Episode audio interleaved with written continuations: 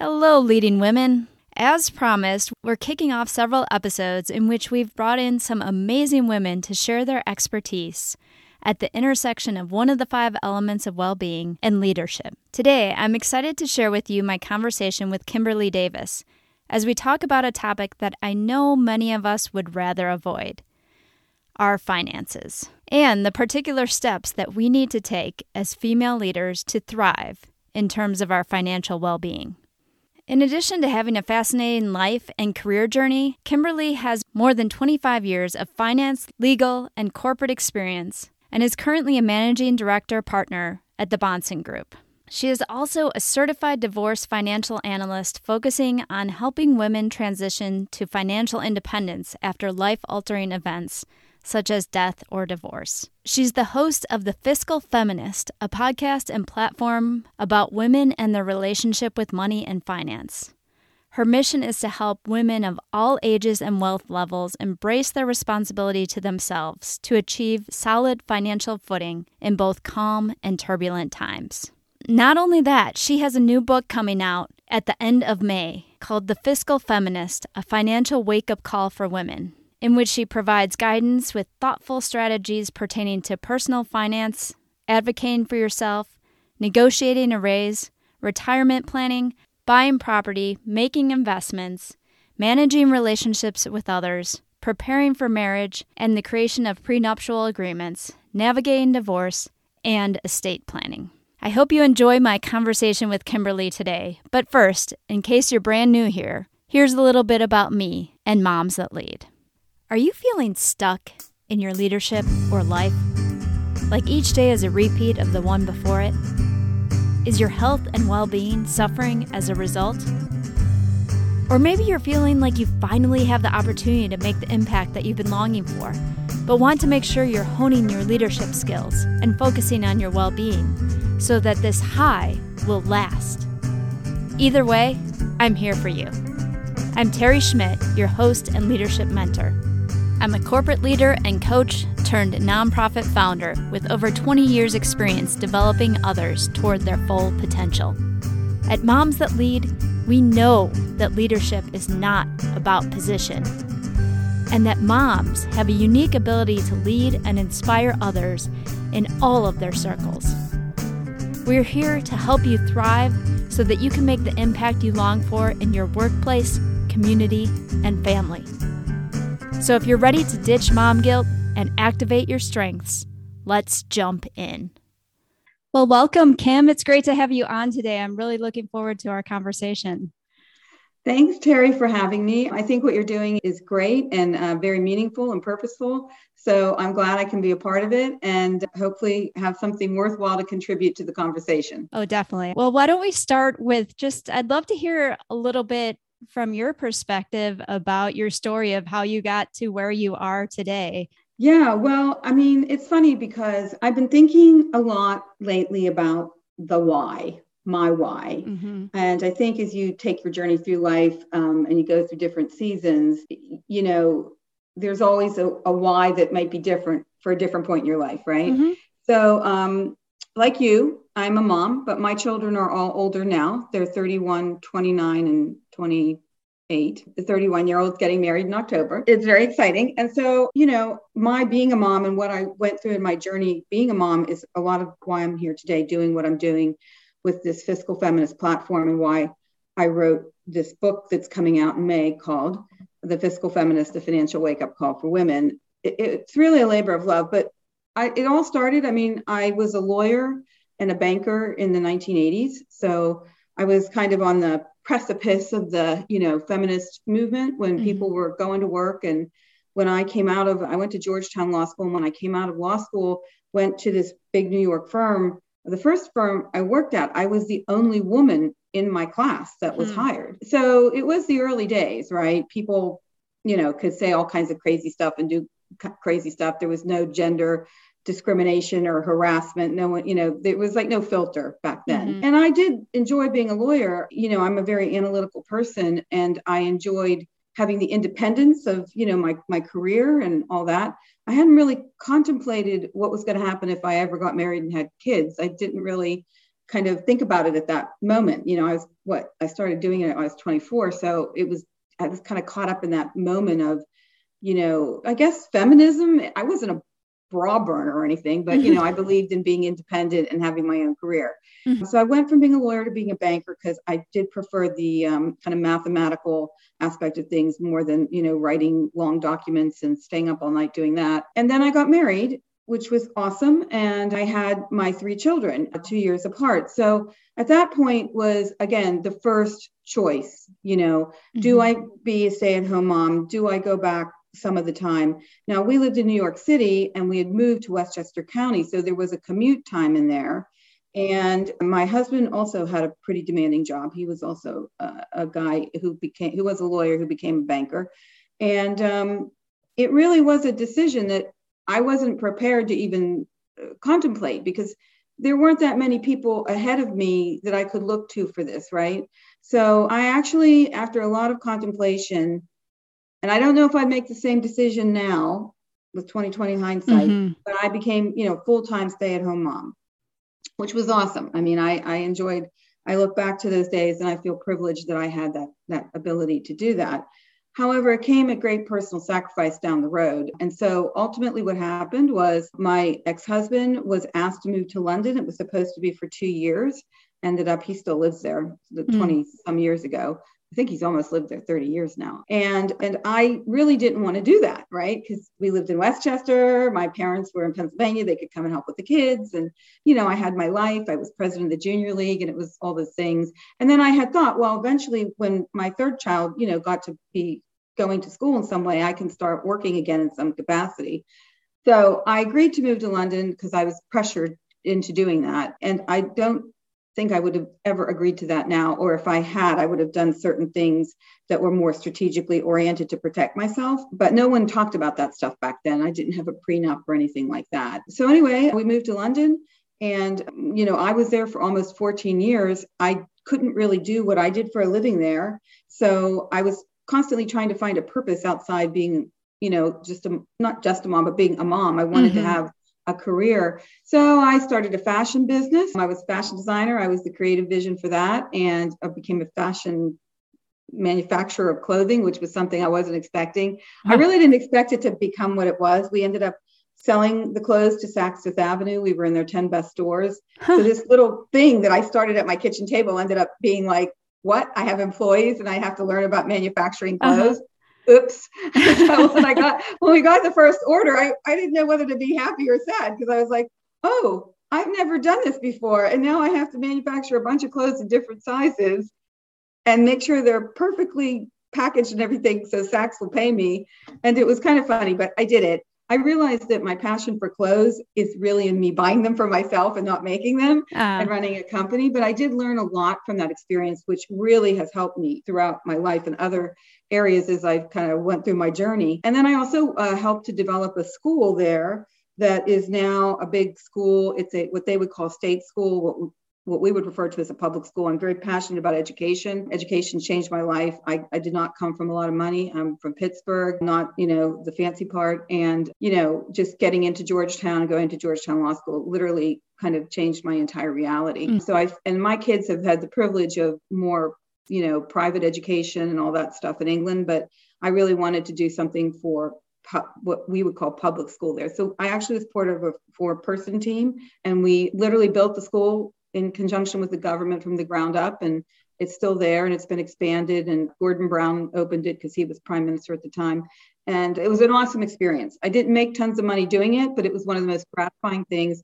I also was the cheerleading coach there so i brought cheerleading to swindon in england uh, and i mentored you know eight or nine kids and it really was super gratifying. Mm-hmm. But, you know, as time went on, I realized that the marriage was starting to deteriorate. I did not want to grow old and nothing against England. I love England. I'm married again to an English guy. But the point is, is that I didn't want to grow old there. I wanted to come back to the United States. So I made a very bold decision to, because my children were then old enough to make a decision themselves without any prevention where they wanted to go. My eldest daughter at that point had gotten into Georgetown undergrad. And so uh, she went there, and my two children who were in high school came with me, and I moved to California. And I didn't know anybody here, mm. but I knew I needed a change because I knew that this was that I had kind of hit a wall. Mm-hmm. And it was mm-hmm. very difficult decision to make because we had been married for over 20 years. And, you know, it like I was petrified by this decision. So so I moved to California. And it was at that point I, you know, why the why of why I'm here started to evolve, which was we then started to engage in our divorce proceedings, which went on for several years. And the first decree came down, which was great. I got my alimony, child support for the children to carry on living their lives. And remember, we're still trying to get acclimated in the United States because they mm-hmm. have pretty much grown up in England. But then everything went south. And six months after that decree, without getting into the specifics, my ex husband literally stopped paying alimony, mm. stopped paying for education, just stopped. He just stopped. And it it was very, very frightening for me. And I was petrified because I was paying rent on a house. I had kids in private school. I hadn't started working yet because I was still trying to get my children organized, get myself organized. So, long story short, there was a long backward and forward and second court case, and it, all of that takes time, right? That takes years. Mm-hmm. So, in the meantime, I I got like an interim order that he had to give me something, so we weren't going to be, you know, living on the street because the outgoings for the tuition were high, and I didn't really want to upset the apple cart and put them into another school again. So I really it was like a bullhorn in my ear like you need to go get a job right now. There's no more time. No more like entrepreneurial endeavors. You need to go get a paycheck health you know health insurance and all that stuff. So getting a job became my job. Mm-hmm. so i was at the time i was a 55 year old woman. So not a lot of people clamoring to you know to hire a 55 year old woman like hey let's hire her. Even if i do have a good resume and i worked in all kinds of places they're like yeah we get some younger and cooler and more energetic people. I would dispute the energetic part but anyway. So after literally interviewing and applying for over 100 jobs and a lot of rejection I got a job with Morgan Stanley uh, as a financial advisor. And that was the beginning of my growth and my self realization in this, I'll call it third act of my life. Mm-hmm. I don't know how many more acts I have. So I, I, you know, I experienced a gray divorce, which is something that a lot of women go through, and it has a long reach into their financial lives over their mm-hmm. the course of their life, way into their retirement. And I, you know, I had to claw my way out because you know there was a lot of stuff that went on and i just did not have a lot of access to money anymore. And i'd gone from having this you know pretty fancy life to not to literally living paycheck to paycheck selling jewelry. You know i'm a pretty resourceful gal so i did what i had to do to get through it. So the job was great. I got the job. I figured it was kind of a great mixture of my legal background my investment banking background and my ability to like network because I love people. And in my other jobs, I didn't really interface with people so much. It was more like transactional. So it was it, it was actually a divine. I don't know whether it was divine intervention or just like applying for over 100 jobs, and I finally found the right one. But I persevered, and and actually, so through becoming a wealth advisor and building up my practice, I joined the Bahnsen Group. I I was partnering with David at Morgan Stanley, and then we left Morgan Stanley and started our own uh, independent advisory group, of which now I'm a managing director and partner. And it was David, Brian, Robert, and I. Now we have over 44 people in our group. We have multiple locations, and we have really grown exponentially. And I, over the last eight or nine years, have really, you know, grown my book of business. So when I was doing this business and interfacing with women, and I have clients that are men and women, but my passion is for women, right? I'm a woman. I've, I've been a stay at home mom. I've been a wife. I've been an ex wife. I've had a divorce. I've been an entrepreneur. I've been an employee. And I understand that women have a lot of other issues that men don't have. It's just a fact. I'm not saying uh, anything. I'm not, there's no political aspect of that. It's just a fact, right? So I got it in my head that I didn't want anyone to ever go through what I went through. Mm-hmm, I lived mm-hmm. in fear for five or six years where I woke up every morning at 3 a.m. and I couldn't go back to sleep because I literally did not know what was going to happen next and what was going to happen to me and my kids. And I don't want anyone to be in that position. Mainly, I don't want any woman to be in that position. And so that was the kernel of this. I thought, you know, I have a lot of great clients.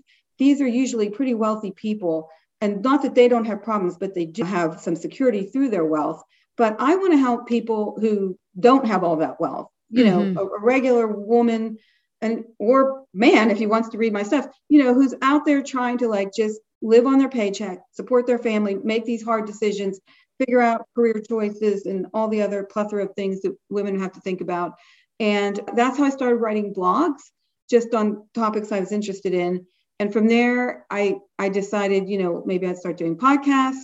And then from there, I thought, you know what, I want to kind of establish this as a platform. Uh, so we got into, you know, I started to get into social media, which has been very robust. And then I wrote a book about it. And now I have a website that we just launched last week which wow. I want to be like a collaborative learning tool for women. Mm-hmm. Um, and so I this has really become like my passion. I mean, mm-hmm. I still have my wealth management business, and I I'm you know I do that every single day of my life, and it's very important. I love my clients, and I'm still you know in the mix with that.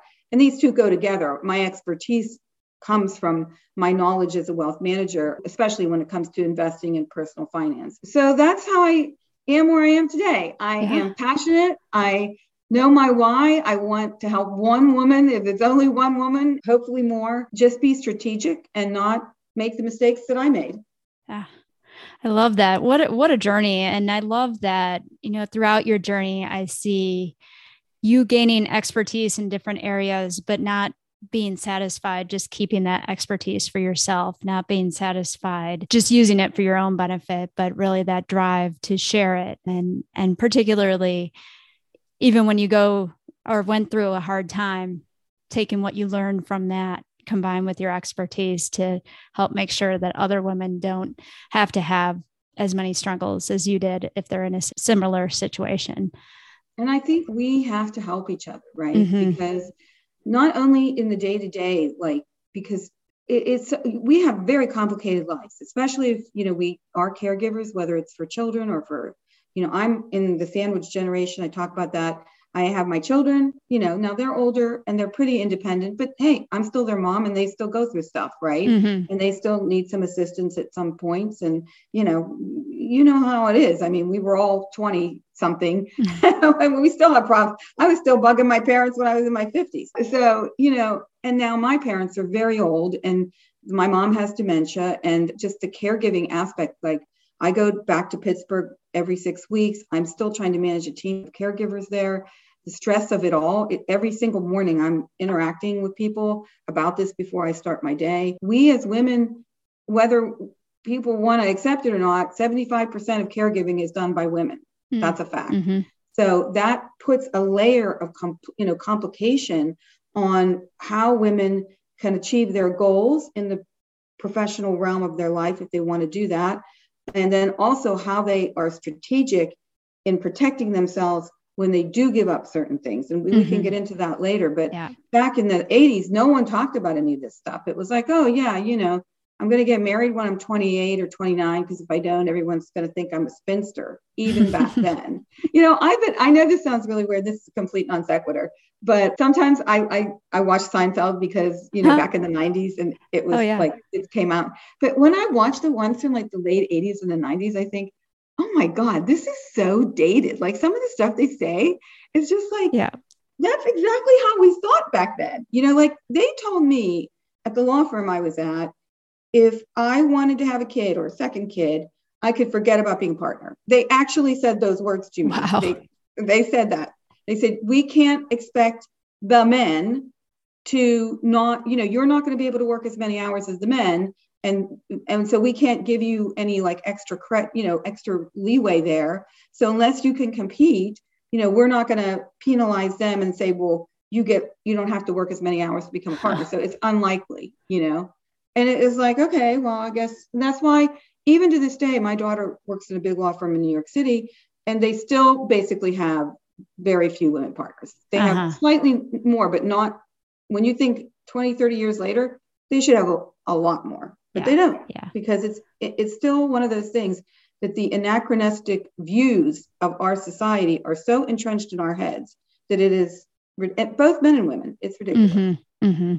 Yeah, and it's such a shame because we've we've talked on other episodes about the benefits that you get from being in the caregiving role and those benefits that you can then deliver to your workplace and because that makes you, you a better leader exactly Guess why because you have empathy right you listen because your kids right. make you listen to them even when you don't want to women when they run businesses have proven that the, those businesses are for the most part are generally more successful.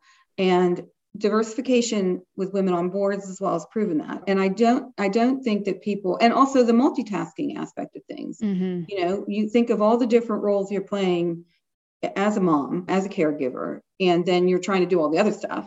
So you have to have good time management skills or everything will be a mess. And all of those things translate into the workplace right but we need to kind of organize ourselves and understand that the government isn't going to fix this for us it's going to be one woman at a time mm-hmm. supporting each other and initiating change whether it's on a micro level within mm-hmm. our own lives helping each other or on a macro level in how we vote in what we get involved in and and actually talking about this i personally am a little afraid that this message is getting uh, sidelined because there's so many other issues in the world right now mm-hmm. and so many other groups now that quite rightly are trying to you know get their point of view out there. But I think this message has kind of lost some of its steam, and I worry about that. I think what you are doing in your work with the fiscal feminist and with the book and the platform is so important and really is one way that we can, as women, band together and hopefully make some changes that need to happen. Because I think if you have female leaders who are looking into and after their well being, in all different aspects that you then become more powerful leaders. And and speaking of that, I know I saw in your book that you said fiscal or financial well-being is linked to intentional self-care, all the things that we do to remain holistically meaning physically, psychologically, emotionally, and spiritually healthy is linked to that. So I'd, I'd love to hear from your perspective. In your opinion, what do you think it looks like when someone is thriving in terms of financial well-being? Well, I mean, the thing is, we got to start with our own house, right? Our own person. So you, you get yourself together, and then once you're together, you can help other people be together. Mm-hmm. So you got to get your own infrastructure in place. So that's something that you know, I my goal is for every woman to be in control of their own financial reality and destiny. So how do they get there? How how does that happen?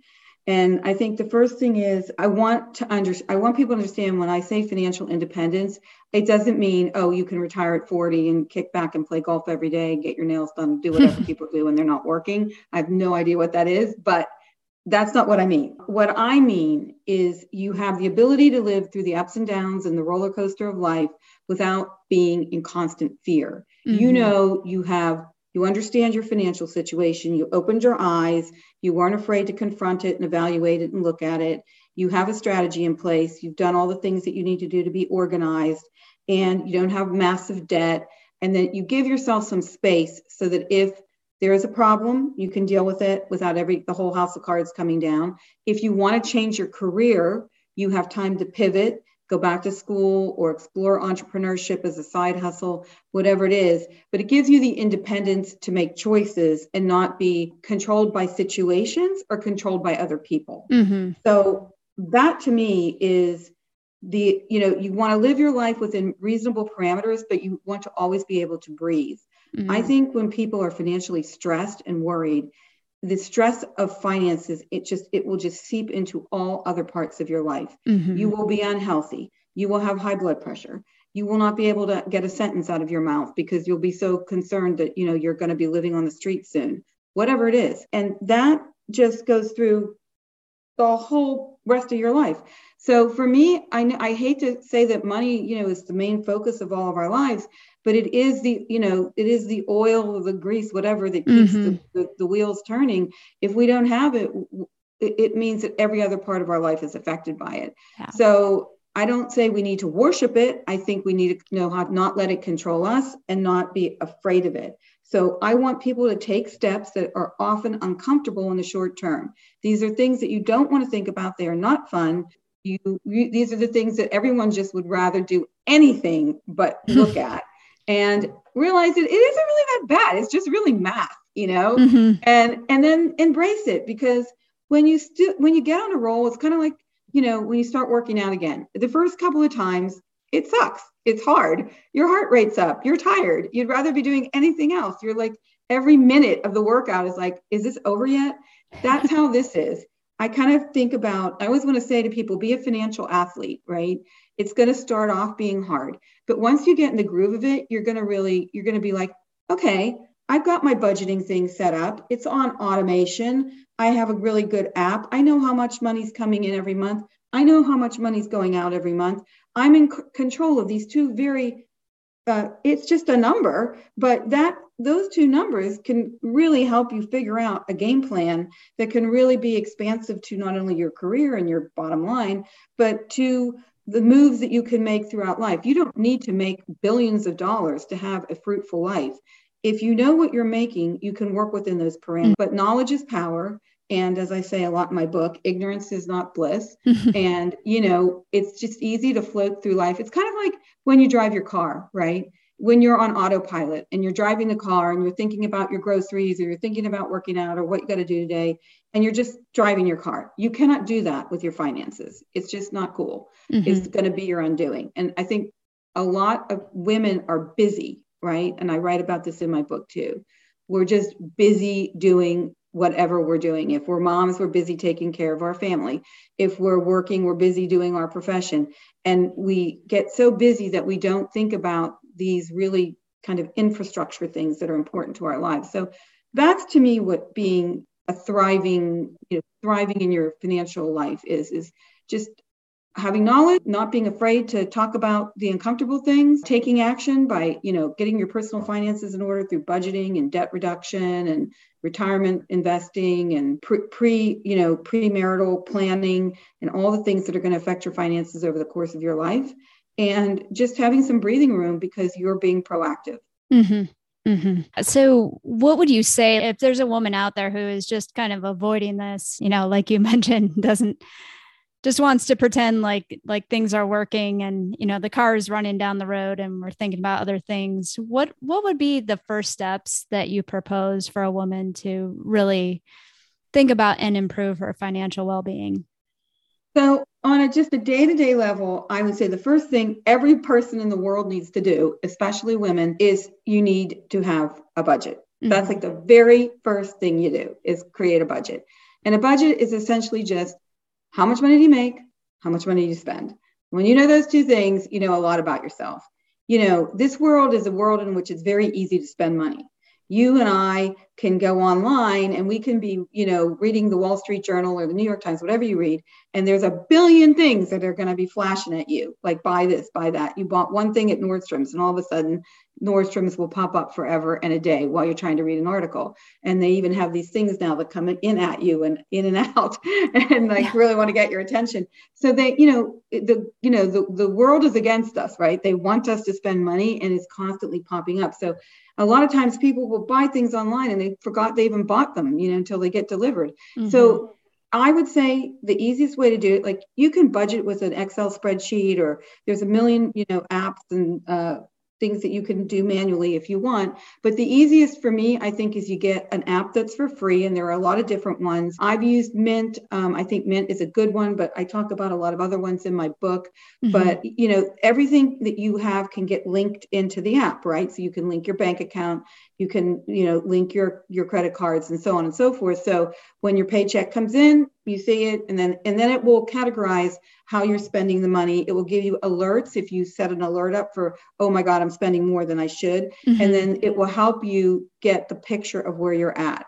So i think once you have a budget and you can like i said there are many ways to do it but an organic budget that you can kind of check in, look at your phone and say, okay, this is where I'm at today. Uh, this is how much money I have left until I get paid again. Then you can then go to the next step, which is if you have credit card debt, you need to start eliminating the credit card debt. You know, there just it, it just really is going to be a problem. It will seep into everything. It will keep you from going ahead. And I know people like to, you know, do points and all that, and that's that's very good. You know, obviously, if you want to get points and things to that nature, you go ahead and do that, but you need to pay the bill off every month. If mm-hmm. you've got, so you can't really move ahead until you pay the credit card debt off. Mm-hmm. And there are ways to do that. You know, there are different methods in, in how to effectively do that. And I do talk about that in the book too. When you're doing the budget, know what's coming in, but then know what your fixed costs are. So, what are my living expenses to keep a roof over my head, you know, to keep the, the lights on and all that kind of stuff. And then the other thing would be what are your discretionary expenses? Because that's where you can really make some moves about how you really want to change your life. Mm-hmm. And then as far as um, you know, uh, eliminating debt, you know, they have different ways of doing it. You know, you can, they have what they call the debt avalanche method and they have the debt snowball method, all these things you can explore. But the point is, is whatever way works for you to keep reducing your debt down, pursue that. And then once you get your debt eliminated, then you have to work on building up your emergency fund. That will give you, I always like to focus on six months. Maybe that's a little draconian. Some people will say three because that's how many months the census bureau says people are unemployed mm. but i i like six just because i can breathe mm-hmm. knowing i have six months because a lot of stuff doesn't get resolved in three months at least not in my life so um, i would say you have six months of emergency money to cover your expenses um, so that you have a little bit of wiggle room there and that is sacred you never touch that and I don't like to invest that money. I think that should stay in cash. And then once you get to that point, you start thinking about investing. I, you know, tell people always max out on your 401k. That's, you know, that's really tax-free investment, so it's very efficient. And then once you do that, then you can start investing in other kind of taxable investments like, mm-hmm. you know, stocks, bonds and things to that nature. So I think the first thing is, you know, get your budget in order, but the very first thing is just before you even get into all the other stuff, just get your budget in order. And, and once you have the knowledge of what's coming in and what's going out, and if you see there's a deficit every month and you're covering it with your credit cards, then you know that you're living outside your means mm-hmm. and you're going to have to rail it in. And or decide that you might want to make more money and that you know so you have variable you have uh, variable things you can work with right make more money spend less money mm-hmm. but you know, and sometimes this is a harsh reality and it's uncomfortable. But in the short term, if you make those changes, when you start seeing that you're not in debt and you see your emergency fund and you see that you're starting to save some money, that's going to make you feel comfortable. Mm-hmm. Mm-hmm. That's going to, the, the, the, the ability to feel that comfort and security is going to outweigh any fear that you have in confronting this because it will change your life. It really will change your life. And then the other thing I would say to people who are starting out, it's not only just, you know, the budget is your micro plan, it's for your day to day life, but also thinking about your career choices. You know, what kind of career are you choosing? Is it more of a, you know, through COVID, we saw some careers were more bulletproof than others. Mm-hmm. Really think intentionally about what you're going to do with your life. Is it a kind of company where you see management that accommodates women, that has good policies for parents? You know, do your investigative work. Don't just kind of, you know, go along and say, yeah, I'll take that job. I mean, you know, in the short term, if you need money, but when you're really thinking about your career choices, I think you need to be very intentional and very investigative and then I also think once you get involved, or even when you're starting to apply for jobs, you need to advocate for yourself. Mm-hmm. Many women don't negotiate. A lot of women never negotiate. They leave a lot of money on the table, and it literally filters through the rest of their life to how much money they have in retirement. Right. Most women are going to probably make, you know, and I and I have a quote in my book. I don't I don't have it here, but to mind. But you know, they definitely make a lot less than men because they don't negotiate. That then leaves them with hundreds of thousands of dollars less in retirement because mm-hmm. of all mm-hmm. the years of making less money. So we're our own worst, you know, people here because if we were advocating and pushing for more money, then maybe we'd get it. But instead, we kind of let them say, okay, we're going to pay you less. And then that just keeps the whole thing viciously going yeah. around and around. Yeah.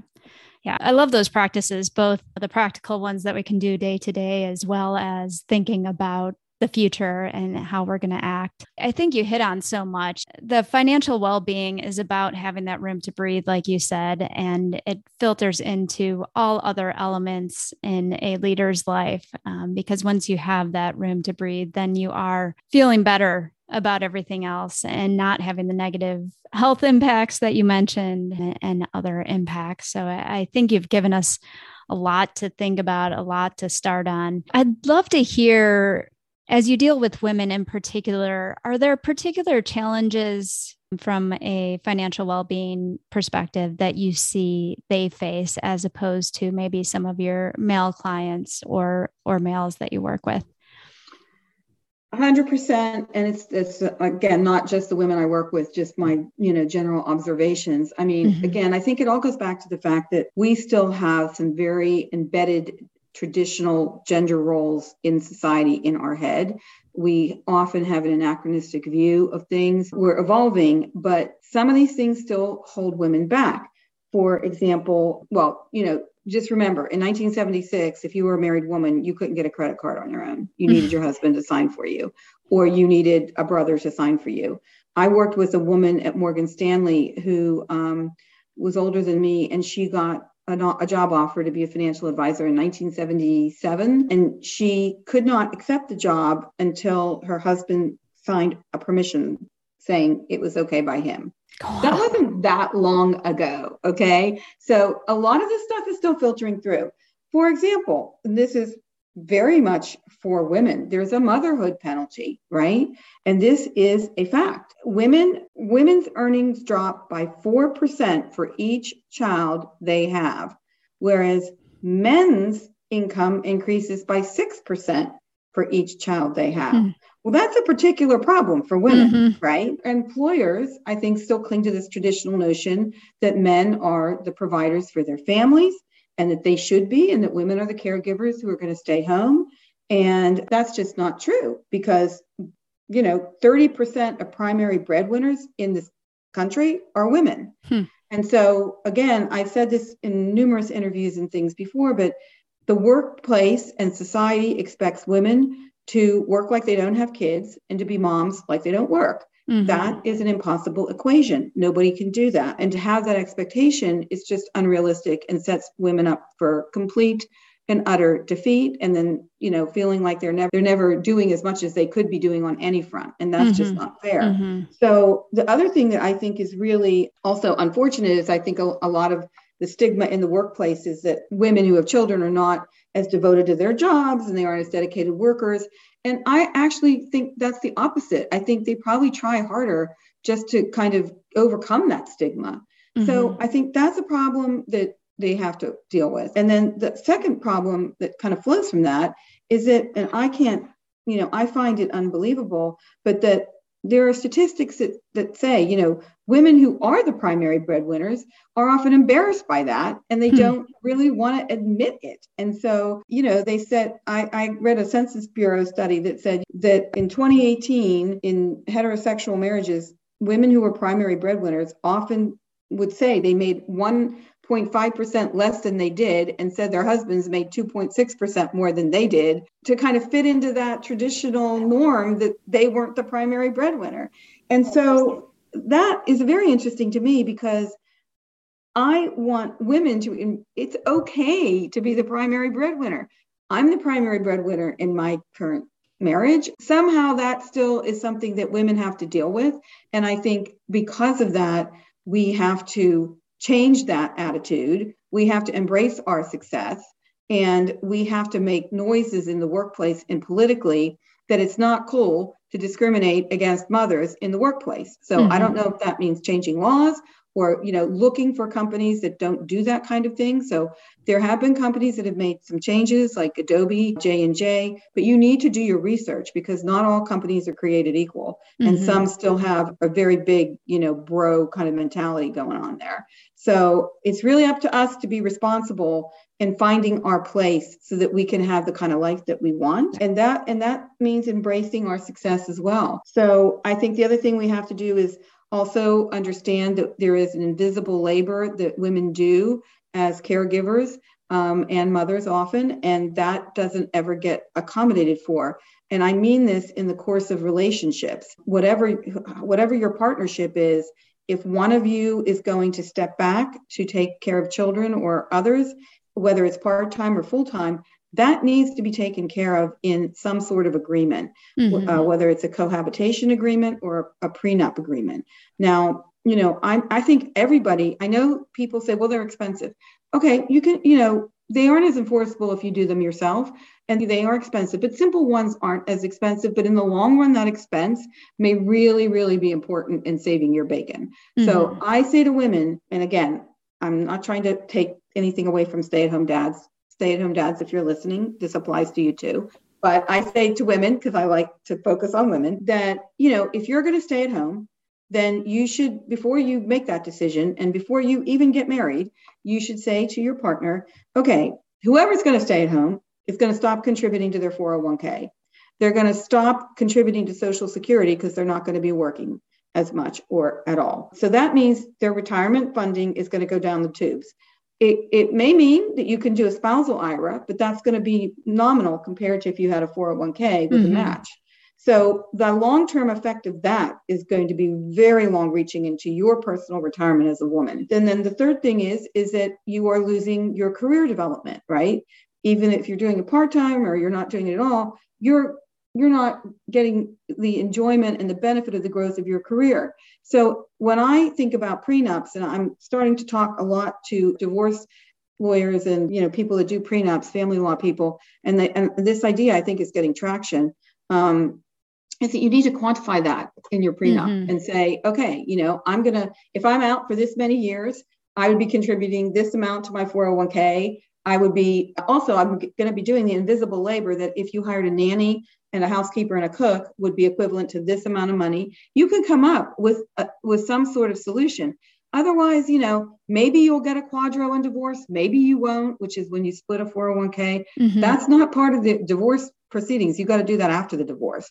A lot of people never get around to doing that, or they don't know how to do it, or they have a bad lawyer. So I say we have tools that we have not been using, and we need to start using those tools.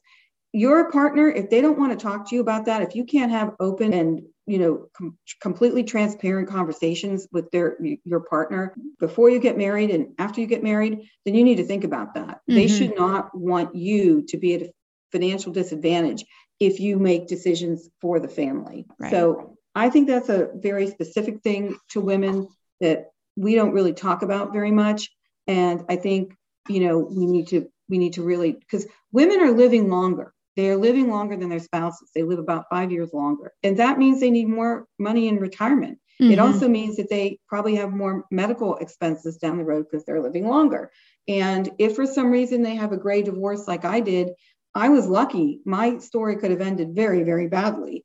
And I was, you know, I found a job and I, you know, okay, I came back. But if you, you know, get divorced, you you might be entitled to some of your ex-spouse's social security if you were married to them for 10 years and you don't get re- remarried again, but it's only going to be half of what they get.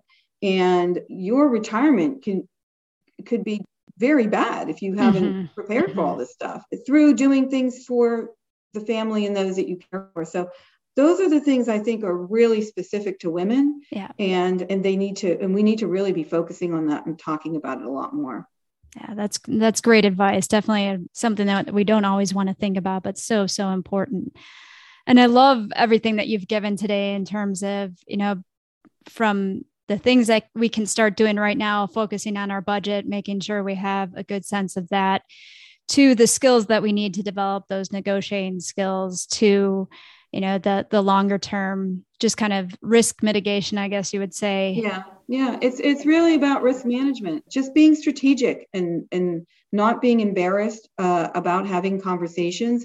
It doesn't mean that you don't love somebody as much as you would if you didn't have the conversation there's no prince charming no fairy godmother you need to be in control of this and, and we as women cannot be apologetic about having these conversations with our significant others. It does not make us a shrew or a nasty woman. Mm-hmm. It makes us smart and leaders of our life.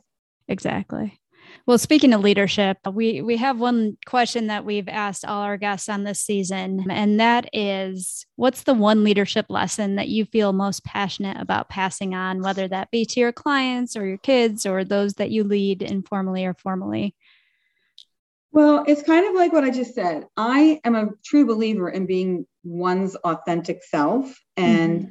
embracing your authenticity and leading by example. If I mm-hmm. say to people, have a budget, then I have a budget. Mm-hmm. If I say to people, make sure you advocate for yourself, I advocate for myself. And I also, if I am going to have a company, I try to, you know, and I do like through the Fiscal Feminist LLC, which is a separate company from my wealth management, you know, I have a lot of women that work with me as consultants. And, you know, I lead by example. There are a lot of them are mothers and they mm-hmm. work remotely and they work part time and they have schedules that have to be changed and accommodated guess what? We still get all the work done brilliantly. So, you know, be empathetic, try to understand and listen to the people that you're leading so you need you know exactly what their situation is and you can figure out a way to get the most productivity out of them and make them feel the best about their situation and that's pretty much in my mind what good leaders do you can't lead by you know declaration and mm-hmm. you know mm-hmm. just being a bossy boots. And I do think that that's what women are really good at. They're more empathetic, they listen, and they want to know how they can help you help yourself. Mm-hmm. Mm-hmm. Definitely. Well, this has been great. And I'm sure a lot of women in our audience would love to learn more. So, where can they find out more about you, about the fiscal feminist, and about your work? Well, thank you for giving me the opportunity. So, like I said, I've written a book called The Fiscal Feminist A Financial Wake Up Call for Women. You can pre order it on um, Amazon and it will be out on May 31st. It really is like a roadmap, a comprehensive roadmap that addresses all of these issues and gives you tools of how to actually accomplish what I would like you to accomplish. Mm-hmm. Even if you do one chapter every two months, I'll be happy with that. And then I've also have a pretty nice following on Instagram and LinkedIn and Facebook, but Instagram is our primary platform. It's at the Fiscal Feminist on Instagram. We have a lot of tips there. We've got a lot of stuff that you know I I post about everything under the sun from financial stuff, investing stuff, you know, career. I mean, I, I approach all issues. You know, mm-hmm. it's all there and also they there are resources that we give you links to through the instagram postings. I have just launched um, a website called www.thefiscalfeminist.com that's only been going for a couple of weeks but on that right now you can if you you know a lot of people don't have the resources to become a wealth management client of mine but if they want to book a consultation for an hour or book a three financial athlete session consultation with me, we can do that. I can go through their personal finances or whatever they want to talk about, investment mm-hmm. strategy, career development. I'm happy to do that. So they can book a consultation on there. Eventually, we're going to have courses on there that can be purchased for exactly how to do all the things I'm talking about, but in a step by step way. Oh, wonderful. Um, all my blogs and media stuff are there as well. So those are pretty much the, and then also if people just want to see what I'm doing as a wealth manager, they can find that at, at the bon, at www.thebahnsengroup.com, where I'm a managing director and partner. So all of those are where you can find me. Excellent. Well, we'll make sure it's all linked in the show notes so that people can find it easily. But thank you again for spending the time with us today and sharing your experiences and your expertise. I really appreciate it. Well, I really appreciate being invited. Women who are moms are something I'm just super passionate about. I mean, I I'm so blessed to have my three children and we made it through this journey and we were super close and my kids um, always say that you know I inspire them and that's all I can they they make me want to be the best version of myself every mm-hmm. day. So we're doing a great thing for the world by being moms but we can also do a whole lot of other things and we need to protect ourselves. So right. on that, I say, let's let's all join the fiscal sisterhood and take care of ourselves. And thank you so much, Teri. I hope you enjoyed that mix of both short term actions that we can take right now and long term planning that we can do to move beyond fear when it comes to our financial well being. Be sure to follow Kimberlee on social media and go pre order her book, the Fiscal Feminist. Join us next week as we focus on career well being and speak to the savvy working mom herself, Whitney Hawthorne. Until next time, lead with love.